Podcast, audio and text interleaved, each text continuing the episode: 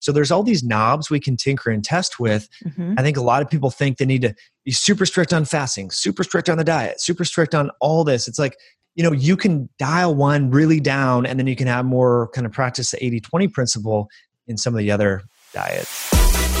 Welcome to Black Belt Beauty Radio, a podcast fueled by a passion to support your journey in developing your most beautiful and optimal performance in life.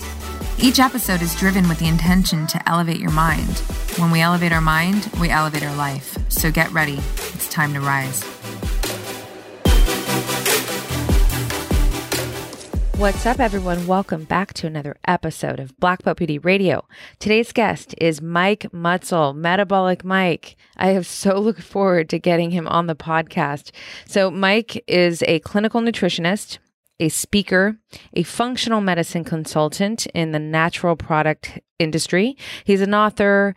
He's a rad podcast host, one of my personal favorite health podcasts out there, High Intensity Health. And I am not the only one, it is the shit. He's a daddy and an overall highly knowledgeable, very passionate human that pumps out valuable content, evidence based content to support the optimization of your health and well being in life.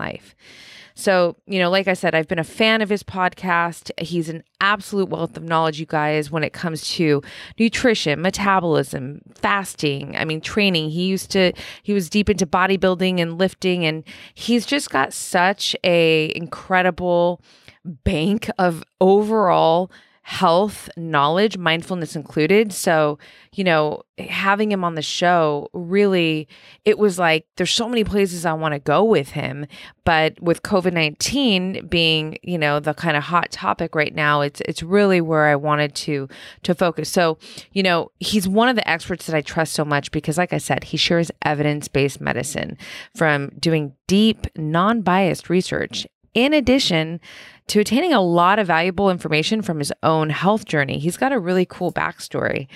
So, in this episode, Mike and I are fired up in quarantine and we talk about a lot of important subjects related to health and immunity while facing COVID 19, such as navigating around the news and the facts with COVID 19, who is most at risk for this disease, how lifestyle, nutrition, movement, sleep, etc. affects your immunity. You know, is waiting for a vaccine the best approach to living with this virus? I don't know. Ways we can strengthen our immune system through hormesis and why these methods should be a bigger part of the conversation right now how to build resilience and why it is so important to do so for your health and for your life. Mike's health and fitness journey, like some of his backstory, why and how your mindset is so important for optimizing health and really for accomplishing anything great that you desire in your life. How to make gains and leverage you know, scenarios that, you know, we're facing right now in this quarantine to make advancements in very important aspects of your life, certain areas of your life that matter to you. We discussed the anti inflammatory diet. What is it? Why is it so supportive to having a strong immune system?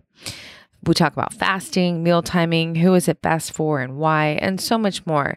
You know, it's like I said, there were so many places. Um, it's almost overwhelming. Like, where do I want to go? You know, imagine like you only have five minutes to go into your favorite store ever and grab your whatever things you need. It's like, ah, but you know, again, you know, Mike's an incredible follow on Instagram.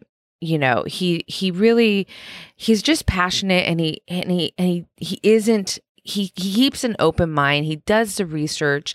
And I just I really wanted to you know, highlight where is he right now? Like what's really ticking him right now? Where what's what is he feeling most passionate about discussing, you know, during this period? You know, it's a moment in history. So, you know, I really do value, you know, his perspectives, his ideas, and his thought process, like how he, you know, delivers, he backs his shit up with evidence you know, and that's important to me. And it's always, you know, the kind of people that I want to have on the podcast here because I want you guys to have, you know, to learn from the best and to learn from people who, you know, are are really keeping an open mind when they are, you know, looking into facts and sharing information, especially around health, you know? Want to keep it real all the time. That's how I do. So, you know, I look forward to having him back on the podcast for you guys um, at another time when we can take deeper dives into specific areas that Mike is so well versed in and passionate about. Like fasting is a huge one. But for now, I know you guys will appreciate this talk because it's so relevant to all of us in this current state. So I highly recommend tuning into his podcast, High Intensity Health. It's in the show notes.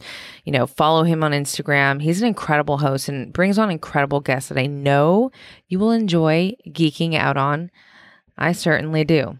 So, okay, time to hit play and enjoy my talk with Mike Mutzel. Enjoy, you guys.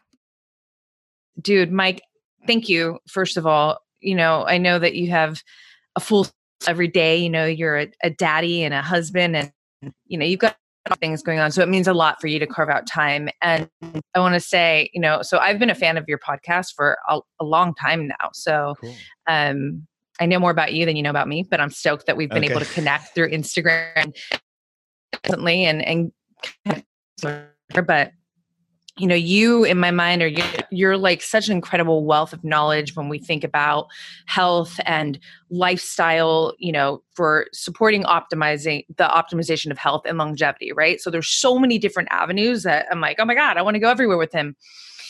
But you know in preparation for this conversation with you you know being that we are in this quarantine situation covid-19 and you know, really paying a close attention to your posts as always, but just, you know, really paying attention to what's really moving you right now? What's inspiring you? What are you passionate about? Like, what's triggering you? And kind of wanting to start there. I feel like it might be um, along the lines of diet and how the conversation in this whole COVID situation is not really pointing the masses in you know the direction of hey what are you eating? and you should be mindful of that kind of thing. So i'm going to let you just kind of kick us off with sure. yeah that nutrition. yeah well first of all roxanne thanks for having me on. Great to connect with you on video and all that. Um yeah you know i mean this is such an interesting time right now and i feel like the narrative is all around um, you know vaccines and wash your hands and cover your mouth and look, and I, I've been doing all that. I've been playing this game. Um, but I think, you know, to be honest with you, and I don't want to irritate, maybe lose some of your followers, but um, I, I, really think the smoke doesn't match the fire when it comes to the mortalities from from this particular situation. So I don't want to go into the rabbit hole of that, but I've been kind of questioning the whole thing because where I live in Kirkland, Washington, the very first mortalities in the U.S., the very first cases were less than a mile from my house, and um, I have a pretty big network here locally. I have had a few clients that have been tested positive and got sick. Mm-hmm. They didn't even have to go to the hospital or ICU or anything. They were had a fever for a few days. So you know, um, you know, forty three thousand healthcare practitioners have been laid off or furloughed in the last few weeks, and it's like all we're hearing is hospitals are overrun. But eh, so it's just to me, yeah. it's crazy. And so you know we're all talking about deaths. I mean, every day, CNN or MSNBC or Fox News, whatever, you name the major network, yeah. they're talking about today's going to be a 9 11 uh, equivalent in terms of the mortalities. Today's going to be like Pearl Harbor. And it's like, okay, so everyone's focused on deaths. And then when you look at the COVID 19 deaths in proportion to other fatalities that kill a, a, lot of people every year. Heart disease kills 679,000 people every year. Diabetes kills 60,000 people. Car wreck, suicides. I mean, so anyway, I, I, think this situation is serious. It's very transmissible. It's very violent. Uh, a lot of people, the incubation period is on between two and 11 days. So mm-hmm. you can be exposed and you don't get sick for up to 11 days, right? And so you can inadvertently harm other people.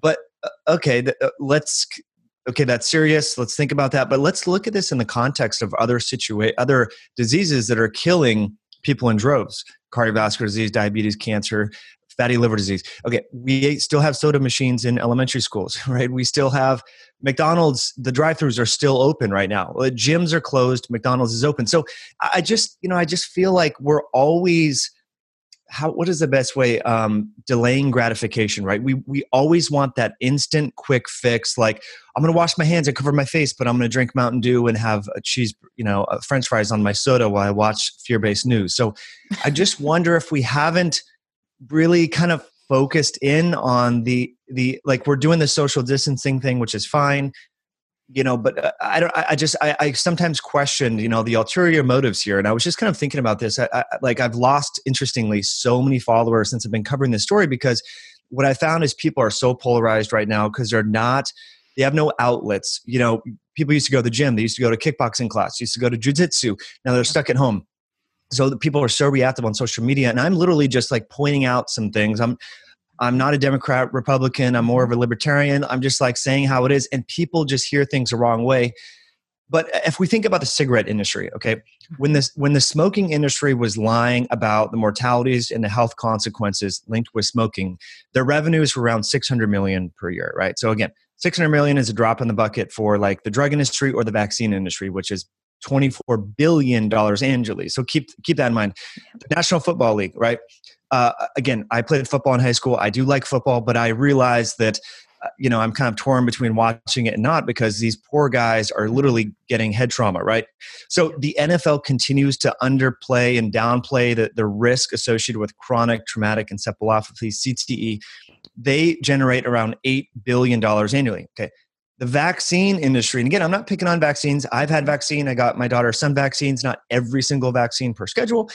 They they make around uh, uh, total all in about 24 billion dollars right? So let's just say they make one dollar off every vaccine sold and they sell 3 billion dollars in vaccines due to this covid-19 i mean again i'm not i'm not a conspiracy guy but you can see how potentially there there's multiple conflicts of interest with this entire thing and i'm not saying that's why we've overestimated you know uh, the mortality and, and uh, data but again last week we heard this disease is going to kill a million people. Well, maybe 200,000. Last Friday it was 100,000. Just last night, the IHME here in Seattle, Washington, at University of Washington, as we get more data from New York and Louisiana and Seattle and California, we can adjust the models and the numbers keep dropping.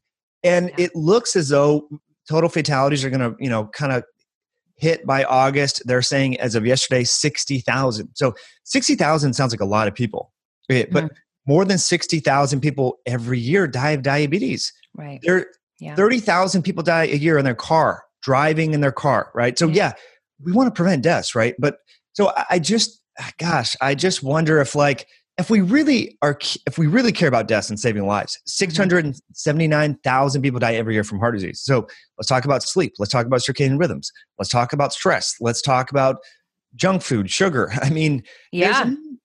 So I just I wonder here what's going on, and I, sorry to go into that vaccine. No, thing, I, I love it.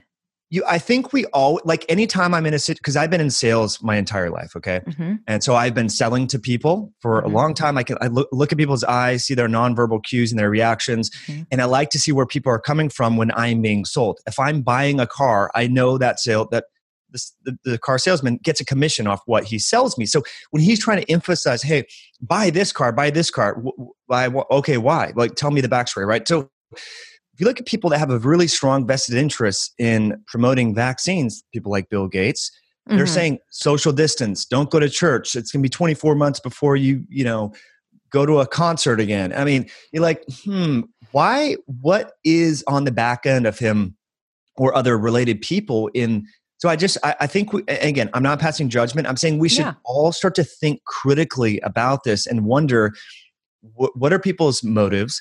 Mm-hmm. Why are they saying this? Because what if we all go out there and just circulate this thing around? And by the way, 80% of people that get infected with this novel human coronavirus get n- not much more than a cough and a little fever, right? So 80%, we focus so much on the deaths. But yeah. if you look at their survivability, uh, you know, 80% of people just have a little bit more than, than a fever. Uh, 20% of people that are infected might need supplemental oxygen. Of those 20% that, uh, you know, have a bad turn of events, 73% of those individuals have these diseases that we started this conversation with hypertension, diabetes, cardiovascular disease, and diet related diseases. So, again, I've been trying to hammer this point home that there could be a second wave of this uh, uh mm-hmm. covid-19 this human coronavirus there's this is not going to be the last superbug in our lifetime probably that we're exposed to For so sure. anyway i'm my, my, whole thing is like look man we, we got it this is the time now to double down mm-hmm. and and again the new york public new york department of health has been publishing the mortality data every single day and i read it every night and they list comorbidities it's the diet lifestyle preventable comorbidities that are causing people to majority of people like good things happen. I'm sorry, bad things happen to good people. Kobe Bryant unfortunately passed yeah. in a helicopter accident, right? Right. Um, some you hear the one-off mother of four got T-boned in an intersection. Like mm-hmm. terrible things happen to good people.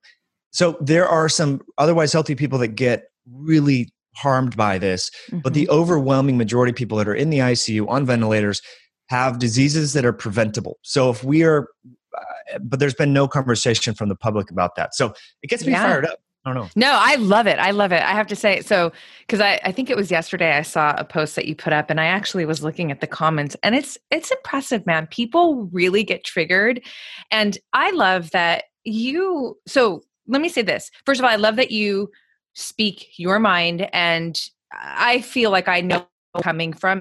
So for me, how I how I absorb what you said is let's keep an open mind. Like, let's not just become so fixed on what we're being told, right? Like, critical thinking, right? Keep an open mind. And in addition to that, so don't let fear drive you.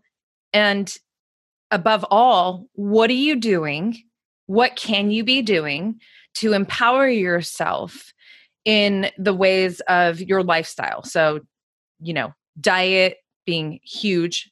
Um, but beyond that, you know, you have sleep, you have movement, what are you doing? Because again like you said this isn't the last time. Are you kidding me? I mean we're for sure going to be facing things like this. So what are we going to do every time? Just sit in here and hide? And you're and you're not and i, I, I just you know to I, I really want to express this i don't feel that you're sitting here saying that you know there isn't some like it isn't severe in some ways and that you know people aren't suffering um health you're not saying anything like that you're just simply saying, this is just how my brain, you know, is, is grabbing it. It's like, hey guys, just let's just not believe every single thing. Um, especially pay attention to the fact that the majority of what is being um, dished to us is, is very fear based, right? I don't watch the news. The thing is, is in truth, and I swear I don't mean this just as a compliment to you, but it's like I only have so much time and energy to absorb information. I'm putting on your podcast instead of watching the news. Am I ignorant? I don't think I'm ignorant. I just think that I have, and you know, I'll kind of dip in and out of headlines and certain things, but I pay attention to the source and I also pay attention to the amount of of that stuff that I take in. Um, because at this point in life, I've really come to understand with media, I mean, they have their own fucking agenda and I'm not anti media, but I'm sorry, I just don't trust everything that I, and maybe this is the leader mindset where it's like, nah, you, you know, maybe some of this stuff is true and accurate. Um, but I would say that most of it probably isn't. And then it comes down to my ability to, you know, navigate through that and just, you know, in the case of like COVID 19, I am someone who, I mean, my family were already kind of germ phobes, you know.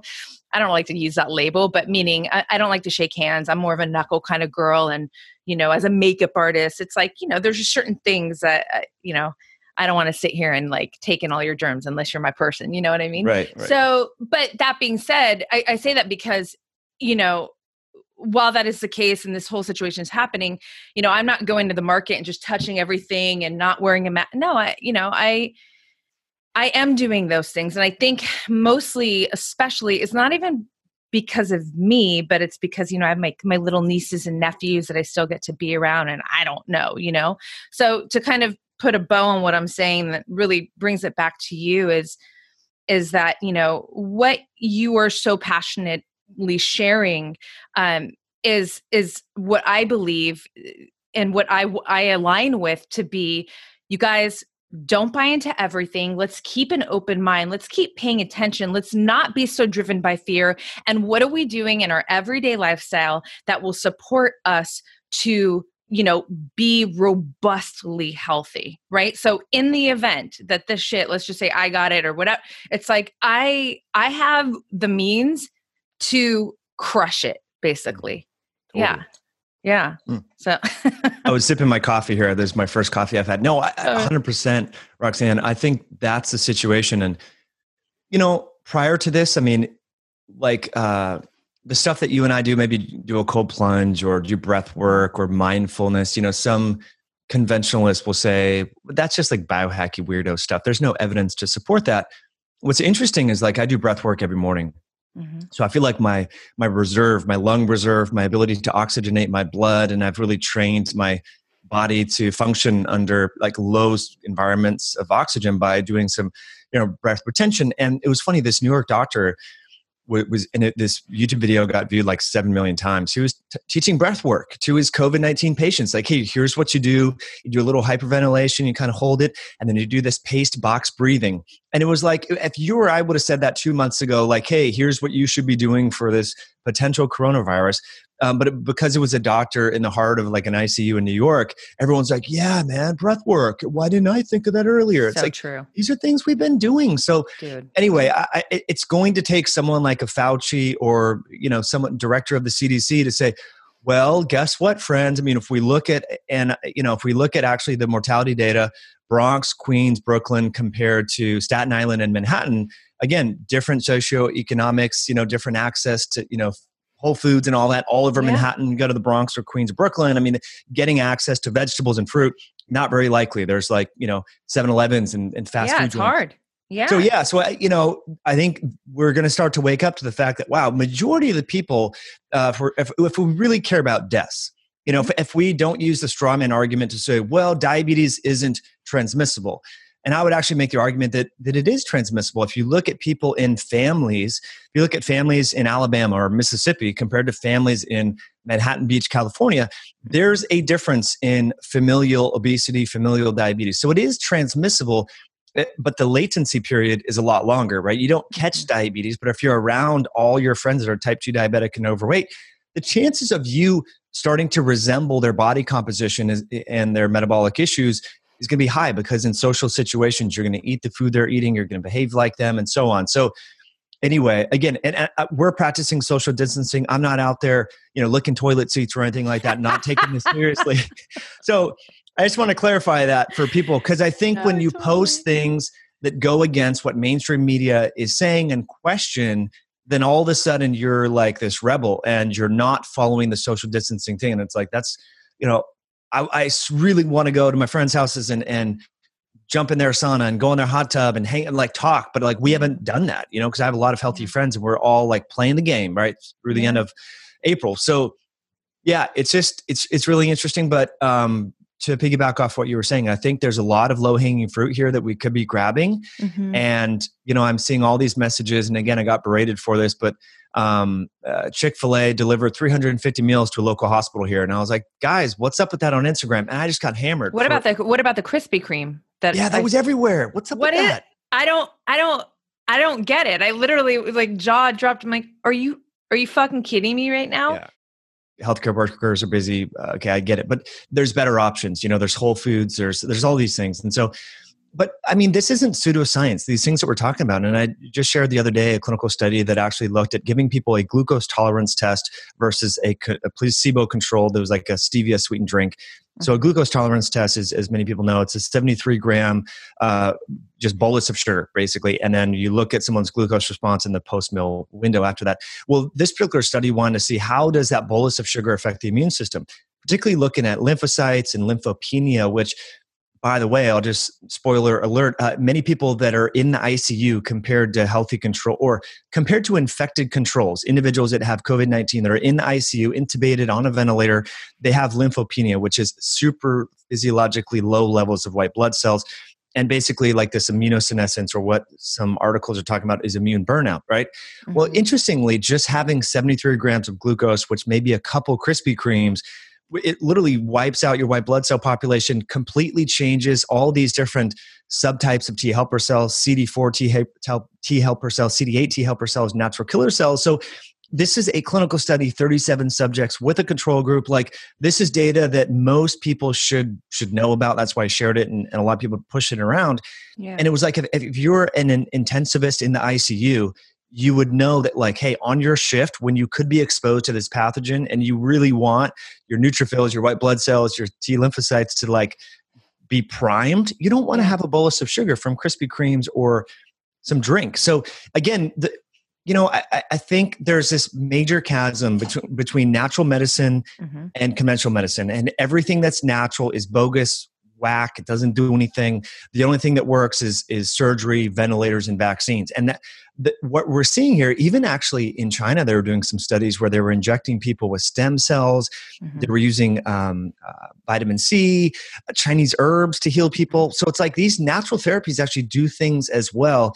And I think it's a, it's a great opportunity for people to to realize that they can double down on these natural mm-hmm. things that are really free. Breath work, doing a cold plunge when you go in the Pacific Ocean right now, for example, which I know you do, or or mm-hmm. whatever, yeah. I mean that really affects your immune system in a favorable manner. This is mm-hmm. published science.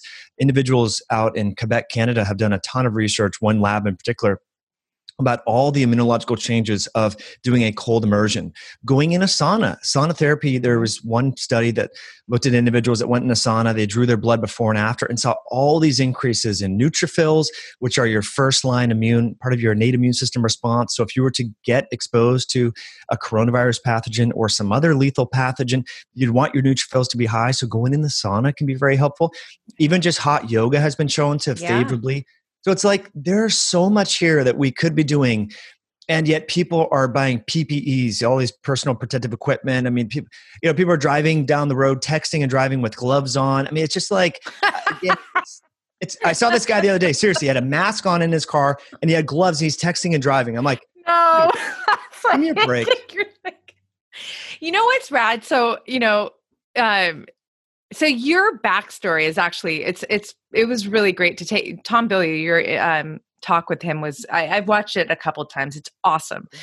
Um, I'm going to put it in the show notes actually. So it's really it was really cool to learn about you know your adolescent years and like how you kind of arrive. You're super smart and so knowledgeable and obviously you know you've done your the educational part of uh, to bring you where you are uh, with your knowledge. But I think so. Where I want to go right now is that anecdotally, you know the difference because you've lived this life, this contrast, right? You know when you're eating certain things, how it makes you feel, when you're moving certain ways, how it makes you feel versus not, uh, when your sleep is more optimal than it's not. So you, you know, you can not only speak to everything that you speak to from a very, you know, science based education background, but you've had a very um, contrasting experience in your life myself as well. I've had three knee surgeries. I was on the American diet and uh, like pretty much like not uh, athletic for a, a, couple of years through that rehabilitation process. And a lot of shit I just went wrong, you know, but it ends up being the path that turned me into a super geek and then, you know, has brought me into this place where I am now with health and, and my lifestyle. But why I think this is important to say is because, you know, when you say that and I'm so with you on this how natural medicine and you know these things that we can do by way of environment hormesis um, you know the foods that we eat all of this stuff can be frowned upon like oh it's not legit. You know what i mean? It's not legit so let's it's like well actually i i can argue that. I'm 41 i'll be 42 next month right? And i'm in this place where i'm like yeah i'm gonna die. It's not like i'm trying to live forever. Um, but i want to be kicking ass in as many years of my life that I can while I'm here. So, what does that mean? That means that my lifestyle is geared towards optimizing cellular health, keeping cognition fucking robust, and just like keeping this inner being that is, you know, that I'm living with in a very high state so I can continuously experience, you know, peak performances in my life, right? And um, I know the difference of, you know, when I used to eat fast food, which stopped in 1999, versus, you know, here now, you know, my diet now. I know the difference of when I used to be excessively into cardio because, you know, I was I'm a mesomorph and I didn't want to be like, you know, super buff or whatever that fucking is. And then I started lifting weights and I was like, oh, here you are, body. Not just body, but like fucking mind, right? And so you know, I'm with you that while it's so easy for people to frown upon this, you know, the the foods and the lifestyle and the th- like, oh, it's not legit. I call bullshit on that, you know, and and there's science and evidence to prove it as well, right? But totally. anecdotally, you in your life, me in my own life, can sit here and say like, it's bullshit, man, and you only know when you go there, right? So, like, how many times have you heard, I myself have heard, like, I was, you know, eating this way and moving, and I felt, but then it's like, well, yeah, you felt good because you were doing things that perpetuated this good feeling in you, you know, and for a reason, you know, you fell off, which is no judgment, but just to say that people do experience like tastes of this, and for whatever reason, they don't stick to it. Um, but I think just to pull us into this, you know, I, Mike, I, before COVID 19 and before the quarantine, I always, always, always, always address my training and my lifestyle as a means to stay um, fully prepared, right? Not because I'm sitting here waiting for like the world to end, the apocalypse, but just like uh, because I feel it's like a, I guess maybe a martial artist way. It's like when battle comes, I'm fucking ready. I'm ready here. I'm ready here. I'm ready here. So, you know, being in this state right now, you know, I'm not in the top 1%. I got my shit together. But more important than that, I've got my shit together. I've got my shit together. You know, I'm flexing and I'm pointing to my brain for people who, who don't see this. And that is because there is a lifestyle that is so consistent. Like it doesn't even take discipline. It's just like how I live, you know, that has put me, that's given me an edge in this scenario. And I know that is the same with you and your family, you know, and I think that that's, you know, we share this passion of like, hey guys, you might want to like try a little bit of this over here, like do it your way, whatever, but like telling you, you're going to feel really fucking good. And, you know, in this state that we're in right now where we don't know what's going on, we don't know what's real, and people are dying, and there's all kinds of issues, like, you may be less afraid, you will be stronger with your immunity. And, yeah, you know, it's just, yeah. Like, no, it's I, it's huge. You know, I have a book on my bookshelf. I just it's uh it's called uh, Timeless Healing by Herbert Benson, and he talks about this relaxation response and just having a positive mental attitude. So, you know, um, getting back to, and I'll dovetail that into some of the stories that you were talking yeah. about to give people kind of an idea again to validify, because we, I feel like, you know, my whole life I've been trying to validify the things that I'm saying and try and validate them. So that's why I love science so much because it would help me to explain to other people, convince my clients through when I used to do personal training that this stuff works. But you know, having a positive mindset, right? So it's like you know all your you know training whether it's martial arts physical fitness uh, running you know crossfit you name it right i mean i lift mm-hmm. weights too because of the mental grit so it's like if i were to get sick and i'm in the icu and i got a tube down my throat i'm going to fight through this because i've been through pain before through just lifting weights like i've you know and, and so i think yeah. the mental attitude we we can become more resilient i mean again we focus so much now on the microbe COVID 19, SARS human coronavirus, all this. What about the terrain? I mean, there's two sides of this, right? It takes two to mm-hmm. tango, even with a virus. So it's like, you know, we, we focus so much on this microbe. And I'm not saying it's not lethal or infectious or transmissible. It doesn't, it jacks up your lungs. I'm not saying that it doesn't do all that sort of stuff, but, you know, your body has an immune system. Like your body's immune system is so, our, our immune system is so elaborate. We're exposed to so much, literally crap on our hands. Like if, I had a mentor, an MD friend of mine, and he, his name is Robert Rountree, and he was like, "Dude, if if poop was fluorescent, your entire keyboard, your phone, it would be everywhere. There's shit everywhere, literally." Because, and look, I used to travel sometimes 70, 90 flights a year uh, as a sales rep, and so that's mm-hmm. why I started this podcast because I was always in these different areas. So I've been in a lot of public restrooms and airports, and I don't want to spoil anyone's lunch here, but most men they, they don't wash their hands. They take a crap, go in the urinal, and they leave. So poop and stuff, bugs are everywhere. Anyway. No, wait, I have to say something yeah, really yeah. quickly. That's why we don't shake hands in my family because my dad taught us that at a young age. He's like, let me show you how men wash their hands in the bathroom. They don't. Sorry. Gross. Exactly. It, it, continue. It's gross. Yeah. So then they get, yeah, they, they touch the, the thing, of, you know, the, um, what am I, on the airplane? I haven't traveled forever, so I don't even know what the thing is. Yeah. Uh, the tray, right? Uh, oh, your tray yeah. table. So anyway, there's there's germs everywhere, right? And thankfully, yeah. our immune system can mount a response. And so, I just think we got to keep that in mind. And so, yeah, I mean, just very quick backstory. I mean, the reason why I'm so passionate about this stuff is because I've changed my brain and my life through everything that we're talking about here. I mean, if you would have saw me when I was 10 years old, you would have thought this kid's never going to be amounting to anything. My older stepbrother introduced me to drugs and alcohol when I was nine years old. I was going down a very bad path, hanging out with a lot of bad people in Northern California, the, a little small town called Santa Rosa. Mm-hmm. And uh, it was just like I got arrested twice before the age of 15.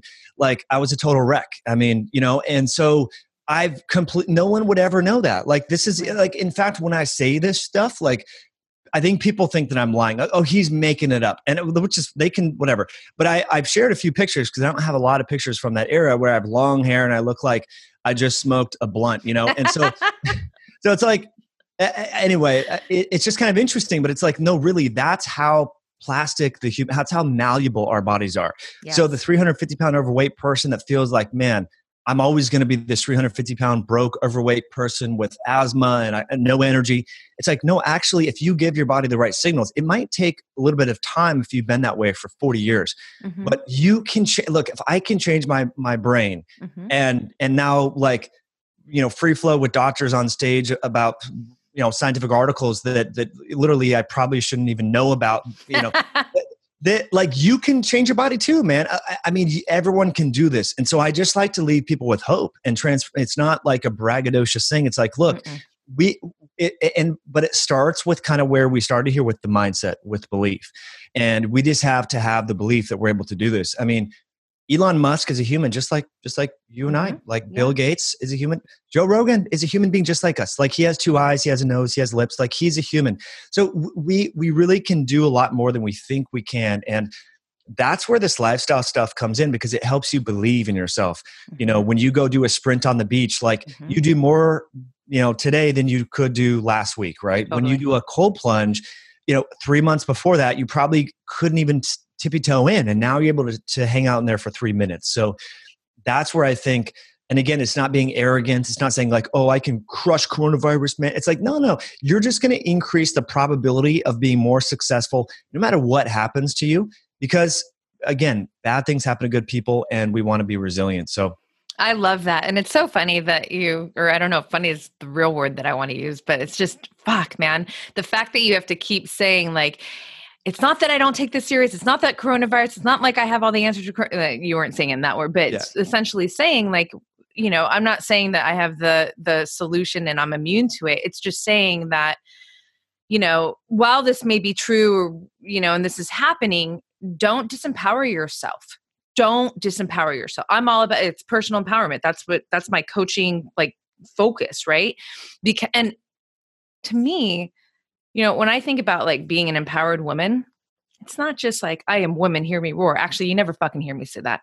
My empowerment comes from who I identify myself with, right? So I'm this warrior, I'm this champion, I am this woman who walks her talk, right? So I have these certain standards for myself. So what does a how does a champion move through challenge and a warrior move through challenge. How does this you know woman who really loves and respects herself how does she fuel her body? What does she do when you know like how does she move throughout the day? You know what are the relationship what are her boundaries? All this stuff. So when you think like one of the greatest things i've heard you say is you know like our minds and our body we're so malleable malleable right? That word's hard for me. Um so when you think like if somebody is just identifying themselves with, you know, I have this issue and this is who I am, obesity, whether it's an actual like disease or illness or whatever, you're holding yourself in this prison and then you're kind of creating you know internal environment and standards and things that are just going to keep you there right? Versus thinking about this maybe another identity that you want to embody and with that identity come certain standards and then those standards you know really initiate actions and activity right? And now you are you know i mean in the case of like me just saying this empowered woman my life is i live a very empowered life because i'm everything that i do in my life by way of diet by way of my relationships by way of just how i show up is is to continuously fortify this sense of empowerment right does that you know i don't know if totally. that made sense you know but it's it's really what it is for me and i think that everything that you you know in, in all of your podcasts and the information that you share i mean i just want you to know and i want to say it eh, for it to live in this conversation you know how i receive it so clearly like there's mm-hmm. no fucking issue is you are just truly trying to empower the people that are taking you in to live their most you know feel great kick ass life you know? And yeah. That's awesome. Wonderful. Oh, well thank yeah. you for that. Yeah. But i'm with you 100% i mean i think um gosh i mean there's a lot of different personal development books that, that talk about this but if, let's say you want to make $2 million this year or whatever you know you want to 10x your income right? And mm-hmm. you need to what a lot of people that i know that make way more money than i do they're way more successful have bigger businesses and investments and everything like that you know it's like you need to behave as though you already have the money. So it's exactly kind of what you're talking about. It's like you're behaving as and acting how that person or how your mentor would act. And so I used to be really, really shy, like super. I still am kind of a reserved person, but mm-hmm. way, way more shy. In fact, the very, one of the first when I was in college, I had to give this presentation, and I, I couldn't even do it. Like I, like it was in this history class, political science, or something like that, and um, I like just froze. Right? It was like I was, and now, uh, like I'm not saying I'm the best speaker, but I, I get a little nervous. Speaker but I can get up in front of a thousand people, no problem. Like I'll be like, okay, I gotta do a little breath work before, but I can do it, and people won't know that I'm nervous, right? So how did i how did i do that? Like am i was i born you know with a microphone in my hand? No it wasn't what it i i have this mentor of mine who his name is ryan. He's like an he's amazing with people in front of a crowd mm-hmm. excellent leader. So i would just think about like if i'm in a situation where i'm nervous or i'm uncomfortable doing a presentation from a small group or trying to pitch something to someone i would just think about in, like do 10 minutes of visualization. Like okay and I would walk through the potential things that would happen during the next meeting or the presentation. Okay, okay, how am I going to like just close my eyes, sit in the car? How is this going to play out? What are some roadblocks and how would Ryan do this? Like, yeah. how would he act in this situation? And so I just envision, I just kind of like put on my Ryan jacket and I would like emulate his behavior. And it's it very much exactly what you're talking about. Like, how does a warrior go about this? Yeah. So, you know, just to bring this home, like super practical for people, if they're sitting trying to improve their life. And they're like mm-hmm. damn today sucked. It just it sucked like just yesterday. Well why did it suck? Were you lying in bed for an hour on your iphone? Like you know uh, bill gates probably doesn't scroll instagram for an hour when he wakes up in his bed right? Or uh, mm-hmm. you know right. so you got to think right. about these things. Beyonce probably doesn't do that. Like so you, again just like what would someone who i aspire to be like or mm-hmm. as strong as or as you know powerful what behave like them what are some things that they do so it's it's those repetitive habits that we continually do that, that shape us into the people that we become and if those repetitive habits are watching cnn mm-hmm. thinking you're a victim thinking you're going to die worrying and being fearful yeah. you know being fearful i remember i was as a consultant uh, started to make pretty good money with this one company and uh, i was always worried that they were going to cut my territory and, and fire me right so i was I would literally like my sleep was terrible. I would get up at four in the morning nervous. I would have all these nightmares and bad dreams. And it was like, and I started to manifest. And eventually, once I hit like certain levels, I got fired, right? Yeah. So I basically manifested this and maybe not directly through the ethers and stuff like that, but right. I started to behave in a very fearful based, reactionary way. So I, would, mm-hmm. I was just like, I was just too much for people to handle because yeah. I was worried in the beginning. Where if I would have just been grateful, like, man, I got, I'm making this much money. I should be grateful. Life is good. I give some money to charity, do something, take my family on a vacation. But no, I was just like, kept working, working, working out of this fear. Yeah. And so I think that's the situation that a lot of people are in. They're like, they've been furloughed from their job. Mm-hmm. They don't know what's going on. They're fearful. So they're watching the news and they're just digging themselves into a deeper and deeper fear based hole that they may not be able to get out of and they're really not fun to be around. I mean, if you talk to someone who's been watching the news incessantly, all they can tell, hey, hey, you know what you should do? You got to put your toilet seat down because when you flush your toilet, germs come out. It's like, yo, I live with my family. I mean, if germs come out my toilet seat, eh, they've already gotten it anyway. I mean, so it's like seriously, I I get text messages from friends and family like the latest coronavirus disinfectant solution. It's like, like that's the best you can come up with right now. I just see a lot of like the victim stuff, and I'm like, man, come on, stop right now. You know, right now is a chance for you to discover your strength, to fortify your strength, to you pay discover even things that you're grateful for and and fortify that like there's just so much opportunity um, to make gains in this situation which again it, it's not saying that the negative shit isn't there it's just a matter of like where are you channeling your attention so if we think about um, diet as an example. It's a great one. So, how many times have you and I heard, I don't have time. I wish I could have this, right? Okay, well, now you have time. Granted, it's harder. The grocery store things are maybe less available or whatever, but you actually have more time to learn about, you know, certain things in nutrition that could be beneficial to you. You have more time to prepare to cook like cook, right? It's all I do. But yeah. people who don't have time, they now have time. So there's always in the face of challenge there's always opportunities to make gains. And it's it's really it just comes down to do you want to be a victim of circumstance or do you want to rise in you know the face of adversity which you know like i yeah i don't know I, I get super passionate about this because when I see stuff like that, these messages that are like trying to kind of pet like baby people where I'm like, you're not fucking helping them right now. This is an opportunity for them to get stronger in their health, for them to get stronger in their mind, for them to get, you know, stronger in their relationships with self and with, you know, the people that matter the most with them, etc., etc. Don't fucking promote that shit. Let's promote everyone's, you know, inner champion, inner warrior, and your ability, your capabilities. Yes, it takes effort. Yes, it takes discipline and focus, but those are skills that you want to have anyways. And those are skills that are going to transfer in every other aspect of your life. My diet, discipline, fasting. You've mm. put this out before. I love it so much. I do time restricted feeding. So, like, my feeding window is typically, you know, six hours in in the day. Mm-hmm. And um, what I love about it so much is yes, autophagy, all the the you know things that you know science like all that stuff, biology.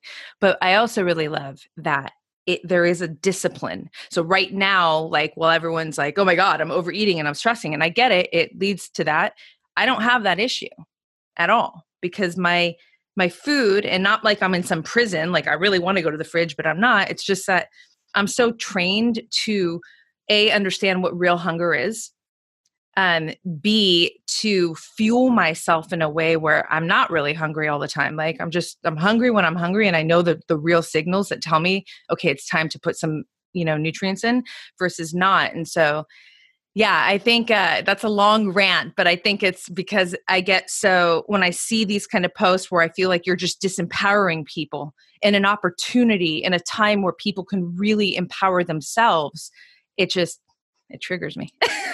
No it does and there's something to be said about being productive too you know and and and that productivity could be you know maybe you're you're unemployed you're reading you're exercising you're fasting like the, the, you know our feeling of sense of well-being and like did I va- did I live? Did I love? Did I matter? You know, Brendon Burchard talks a lot about this, but yeah. you know, like, did you even matter today?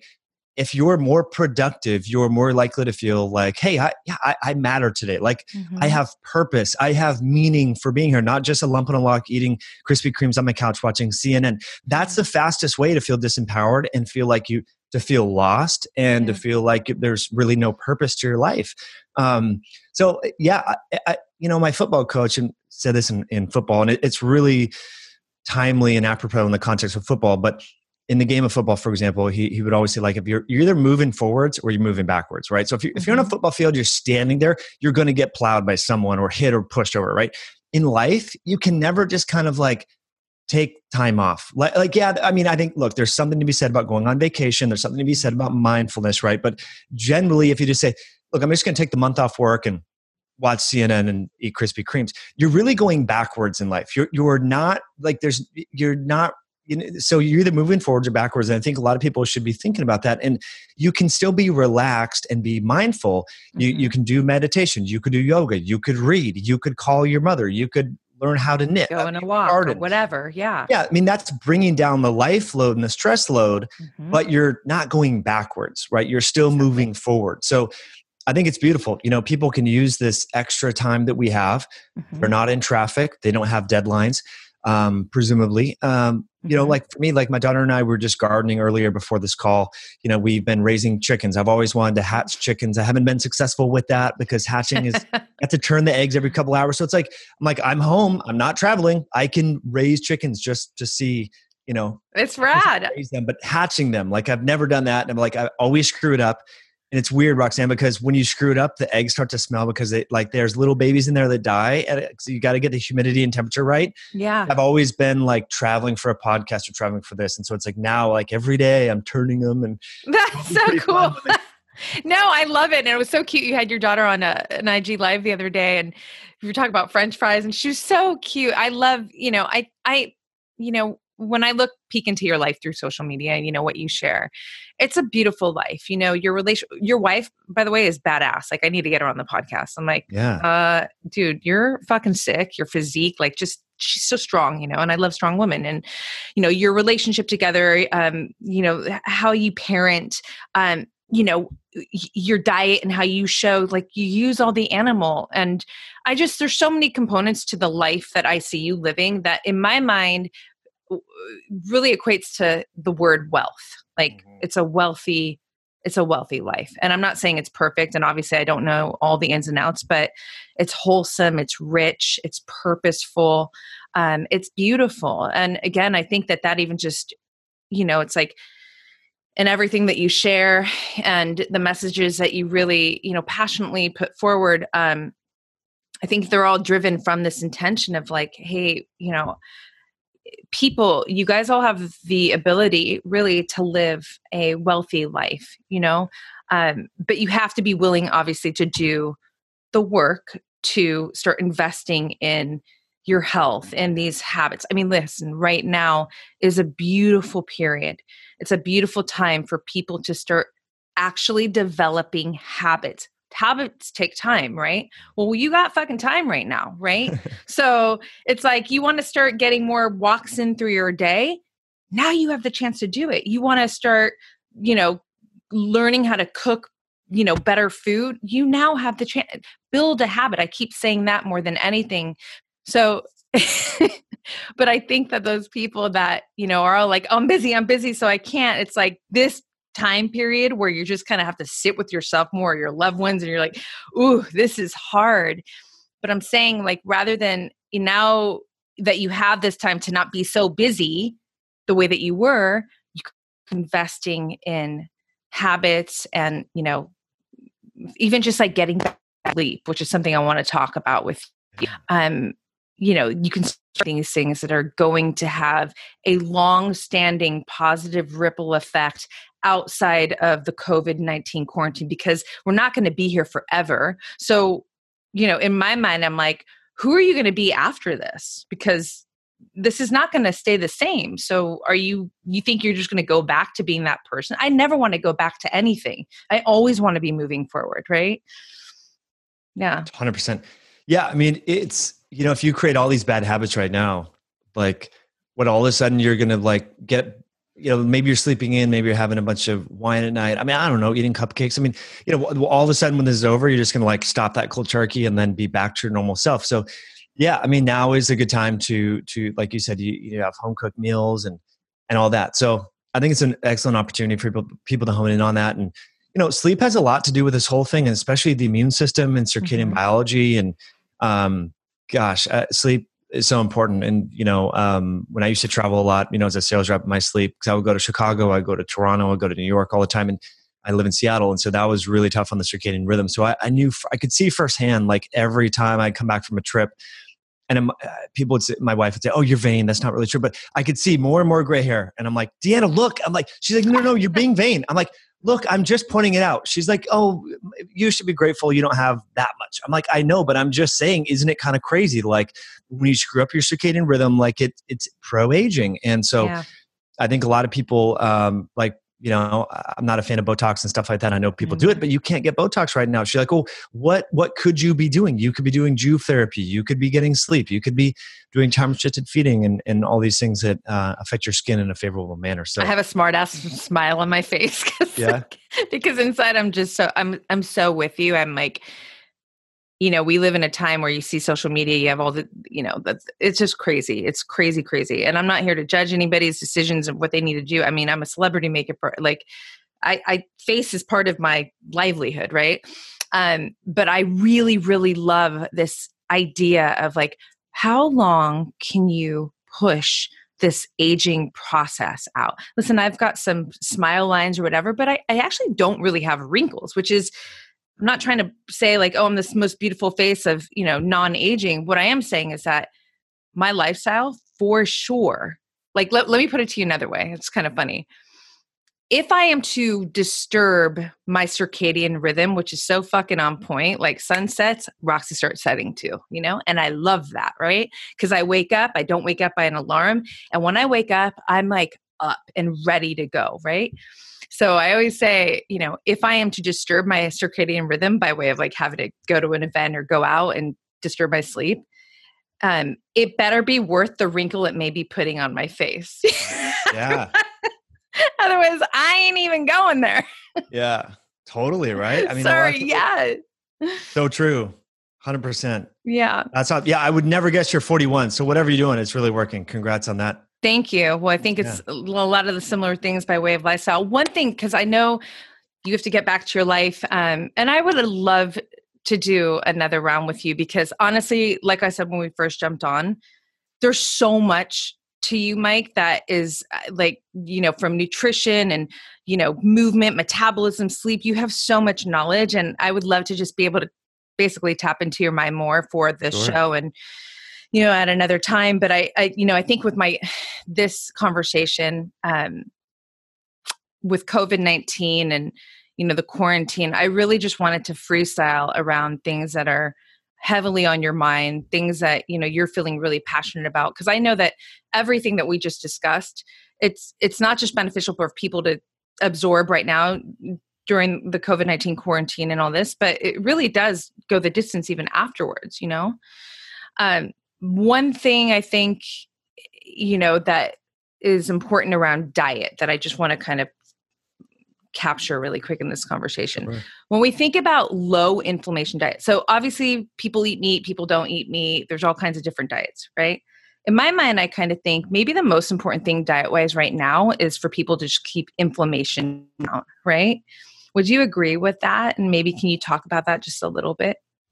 For sure. Yeah. I mean, again, going back to the kind of characteristics of individuals that are infected with this disease, their levels of inflammation are, are much higher. So their baseline, I'm like, you know, I've been drinking water here. I was having coffee. So people watching the video, like, imagine your inflammatory tolerance as a cup, right? If your cup is three quarters full and then you're exposed to a pathogen, right, that that that necessitates the release of more inflammatory signals, your body can only tolerate so much. And what what is causing mortality in these individuals is an over responsive immune system. So, so it's the immune system is, is creating this so-called cytokine storm, which is just literally too much. So the immune system is like, okay, well, we've raised inflammation so much, we're just going to throw the kitchen sink and see what happens. But there's enough friendly fire. The analogy that I've been using is like if you had a mosquito and you were camping, mm-hmm. or a mosquito on your granite countertop, and you took a sledgehammer to kill the mosquito, you'd kill the mosquito, but your countertop would be totally jacked. And so that's kind of what your immune system is doing. But and so if we think about if we can bring our burden down we have so much more resilience and so much more tolerance. And there's this whole notion of immune tolerance. And so this is whether we're talking about autoimmunity food sensitivities allergies asthma you know these all these conditions are characterized by lack of tolerance. We've all had like a strict teacher a strict parent someone where we knew if we just pushed it a little bit as a kid like they're going to blow up right? And so mm-hmm the people that have chronic inflammation and are suffering, you know, really severely from this disease and autoimmunity, allergies, asthma, you name it, um, you know, their immune tolerance, their buffer capacity isn't there. So you hit the nail on the head. Like, and one of the ways that we can just reduce that immune system burden and improve our tolerance is just by compressing our feeding window. Mm. You know, mm. so I know it's hard for some people to like do sweeping diet changes whether they're for religious purposes or like, hey, kids are in the home, we got to have pasta. It's like, okay, whatever. Like, I don't care. Real, like, I care what people eat, but I'd much more rather them compress their feeding window, if nothing else. So you have a six hour window, Roxy. I think that's mm-hmm. amazing. If people are not physically active, if people are not trying to get pregnant, mm-hmm. a lot of people can do pretty well with one meal a day. Now, yeah. if you're a 20 something female athlete, please don't do one meal a day. Please don't fast for 20 hours every single day. Like, you know, fasting needs to be kind of contextualized into our age as well. Um, the older that we get, you know, into our late 40s and 50s, the more important fasting becomes because we're no longer in this growth period. You know, there's consequences to growth as we get older, meaning mm-hmm. cancers, right, and other yeah. neoplastic conditions. So fasting is really kind of a it needs to be contextualized. I, I, I get sometimes direct messages from 18 year old hockey players in Canada. One just the other day.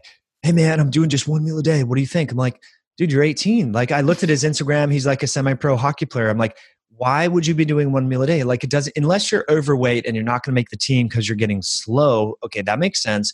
But if you're trying to, you know, gain weight so that you can compete with pros, look, man, you should at least be having two meals a day and open up the window. So anyway, fasting needs and mealtime needs to be contextualized. But what to get back to where you were going with the inflammatory, you know, conversation, mm-hmm. you know, um, if you're having a hard time changing what you eat mm-hmm. because your husband, your wife, your kids, or whatever, okay, just compress your feeding window, and that you know. There's, uh, you know, for example, my stepfather, he's uh, used to be a firefighter, now he's a contractor. He's retired, but he's like super busy. He's on his feet all day, building stuff, doing all this stuff uh, he doesn't eat the best diet. You know, he'll have bread and, and soda sometimes and chips, mm-hmm. But he's still super shredded because he eats basically one meal a day. And, mm-hmm. and he's moving all the time, right? And so it's like you have a lot more buffer capacity in terms of the diet choices you make. And I'm not saying go have a whole box of Krispy Kremes, but you know, if if you do want to have a little bit more flexibility in your diet and not be so regimented and you you like rice or you like sweet potatoes, whatever.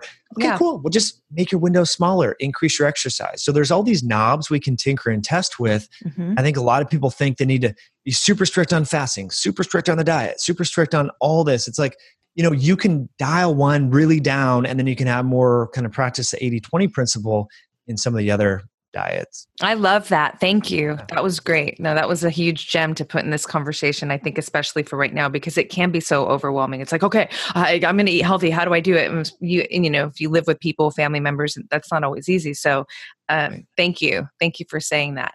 So, a couple things before I release you.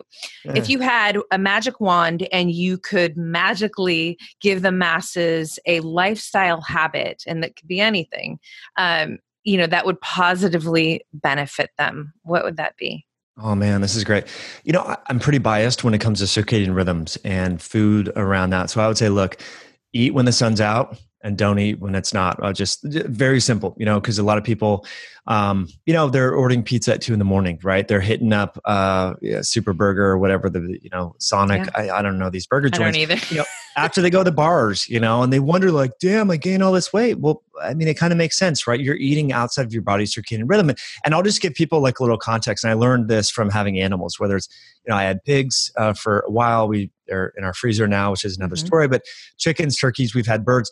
Like once the start sun starts to set, they are like hiding and hibernating. They don't like you can put food right in their face. They're like, get that shit out of here, man. Like I I am hunkering down. And you know, anyone that's been out camping in the woods and you hear wolves or you hear coyotes, like when it's dark out, you want to like be cuddled up near a fire and go to bed, right? You're not thinking about, uh, you know, watching Netflix and ordering pizza because you're like, what the hell out is out there that's going to hurt me, right? So I think mm-hmm. we're so insulated in our protective homes and condos, and we we're so distanced from nature, and the idea that there could be natural predators out there, whether it's other humans, other tribes, or other animals, that we're doing things that are outside of our biological rhythm that is having unintended consequences in terms of obesity and heart disease. So I think. Um, again, not changing what people are eating, just changing when they're eating and when they're sleeping, I think would really go a long way because I do see certain people in different countries that probably don't eat the best. You go to, uh, you know, other parts of the world, mm-hmm. but you know what? They're going to bed early. They're not, you know, they're eating early. Um, and they seem to be pretty resilient and moving more too. I think moving yeah. more is a lot. You know, it, it, plays a big role in it as well. Yeah, that's amazing. 100%. Thank you for that. Is there anything that you want to live in this conversation or maybe people don't ask you about that you want to talk about that you just haven't been able to express yet mm. you know what I, I just love for people to have a beginner's mind you know I, I feel like on social media you know it's so great that we can all have a voice now but the downside is is we get we get really we need to be more mindful of our confirmation biases and so oftentimes when we're writing something on social media we're trying to prove what we know, or we're just trying to seek out more information to confirm what we think to be true. And so it, there's these just people just need to be aware that like it's it's okay to disagree with someone. And and when some and, and to think about why when someone says something it pisses you off. Like why does it piss me off that this person is talking about this? What is it uh, you know is it like why does it go against my biases? And could could i be missing some piece of information that that person knows that i don't know? And so therefore there could be some truth to what they're saying. So i really and again i'm i'm as biased as anyone right but i've tried to become more aware of my biases and and try to learn from other people you know i, I disagree often with like the calorie counters on mm-hmm. instagram mm-hmm. you know the fitness classical fitness people because they say fasting is garbage and i see it clinically with people i work with and doctors i know and it works amazing. So I'm like, yeah. I try to understand, like, okay, why do they say it's garbage and read some of their literature and see what they're, and try to make sense of all this. So I think it's important to um,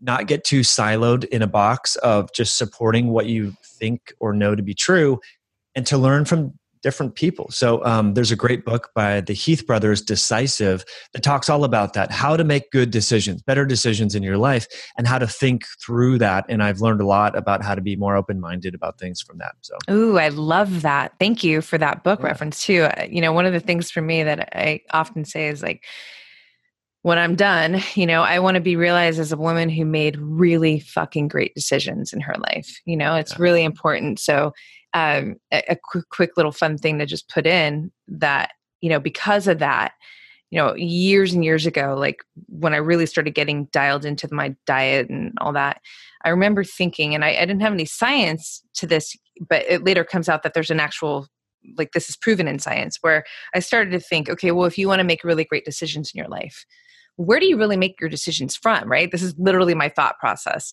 and I'm like, well, emotionally, like usually decisions are based around emotions, right? So, like, even if people are disagreeing with you, it's like they're quickly triggered and then they're firing back, I'm unfollowing you or whatever, right? It's like emotional. So I started thinking, well, what really affects our emotions? Like, what is uh, like kind of like the MVP to our emotions, right? And I, I, for some reason, it just, uh, my mind, I was, and then I started thinking nervous system, and that starts going, well, your food, your, your diet, right? And that's where it was like, okay, so hold on, reverse engineer. You want to make better decisions in life. So you want to be more clear, you want to be more effective, you want to be. So, what are you fueling yourself to promote that process, right? And oftentimes I frame my food as like, this is good mood food. So, literally, I just wanted to throw that in because it was so perfect with where you just left us. Um, you know making smart de- or making wise decisions and being more open minded and and not being so quick to just react and and rather be more critical of a like open minded student perspective right?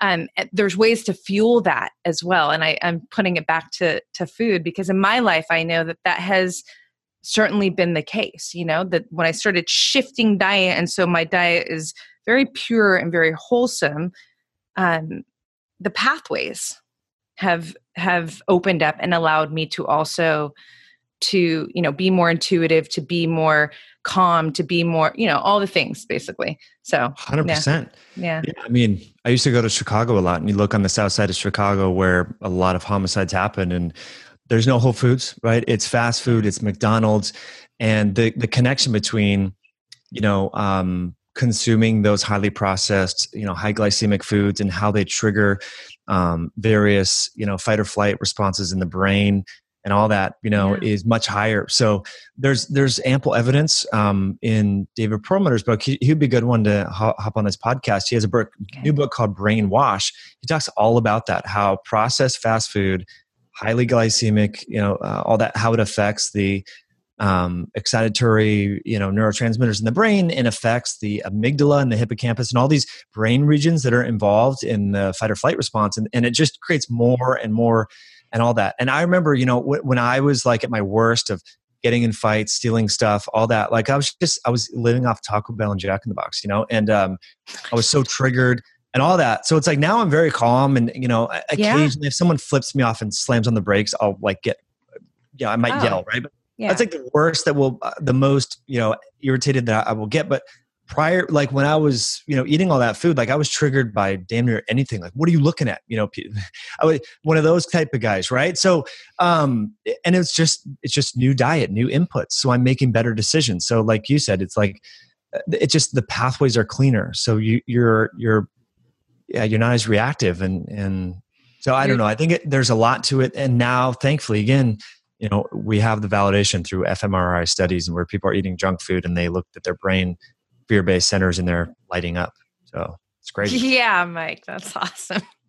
Great. You're the man. Thank you. Thank you so so yeah. much. I so appreciate your time. You have no idea. Um, everything will be in the show notes but if you want to let our listeners know how to stay uh, you know up to date with you you've got an incredible podcast i love your social media let it out yeah sure uh, just it's high intensity health on in itunes and then in, on youtube and then i'm most active on instagram uh, as well metabolic underscore mike or mike mutzel and then on facebook too so uh, yeah if y'all like the show please share it as an instagram story be sure to tag the both of us I'd be honored and uh, appreciate you having me on and hang in there. When are you going to be able to like go to the beach without getting arrested, Roxy? I know, right? I was looking at it yesterday and when I was running, I was like, I miss you. I don't know, you know. I mean, I hope that at the end of April they open that up because you know I love my beach runs or even my beach walks. Just that negative charge from the earth and the you know. I mean, I literally live across the street from the beach, so it's it's not that far from me, which I think is very helpful right now. But yeah, hopefully, I really do hope soon because while we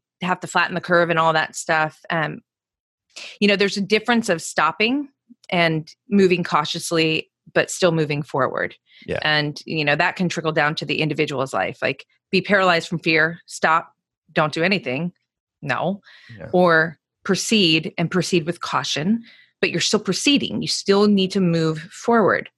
Maybe that's the perfect way to end this. yeah, no, like, totally. Right. Where are you in uh, like Manhattan Beach or Venice or where are you at? I'm in the South Bay. I don't know that area very well. Normally, when I go to LA, I'll be in the Santa Monica, Venice type area, so I know that. Yeah. Well, I don't know kind of the, the South and. The South Bay is beautiful. Um, obviously, I'm biased because I live here, but you know, it doesn't have this sort of Hollywoodish feeling that I think Santa Monica. No disrespect, I got mad friends that live in Santa Monica, and it's beautiful, beautiful. But for me, I I really do you know, Hawaii has been home for me too. And I feel like in the South Bay, I have more of that kind of laid Hawaiian kind of vibe. But meanwhile, I'm close to the airport, ocean, you know, it's all, it's all close by. So it's like this perfect, um, gem of a, of a, of a place to live in. In my specific you know city it's a real community and i really love that because i lived in new york for so many years and just being able to walk in your neighborhood and you know you're you know that restaurant person that really does add to this overall well-being in life that you get to feel you know? So it's it's lovely. When this is over and we get to travel again which who knows when that is um, i'll look forward to doing a podcast in real life with you yeah, here in my studio it. in manhattan beach. Cool. All right good. you guys i'm going to wrap us out but mike again thank you. And you guys definitely subscribe to his podcast, do all the things, social media, and I'll catch you on the next one. Peace. Thanks so much for tuning into this episode, you guys. If you loved it, please share it on your social. Throw it up on your Instagram stories and tag me. I'm at Black Belt Beauty. I am also at Roxy Look, R O X Y L O O K. I love connecting with you guys. This is a conversation that I want to just continue growing with you guys. So if you feel inspired, to hit me up, do so in that space. I always enjoy hearing from you. If you'd like to support this podcast, you can do so by rating it and reviewing it via iTunes. It's such supportive help, you guys. It really helps the visibility of this podcast. So I appreciate and thank you in advance for doing that. And last but not least, if you are interested in starting your own podcast, or perhaps you already have one and you need help with, you know, editing your audio and the production of it, I cannot recommend my producers enough. Resonate Recordings, you guys, they are the bomb. I rely on them. They are an absolute supportive tool to me and my podcast. So check them out and let them know that Black Belt Beauty sent you. And on that note, you guys, I'm signing off with all my love and always looking forward to catching you on the next.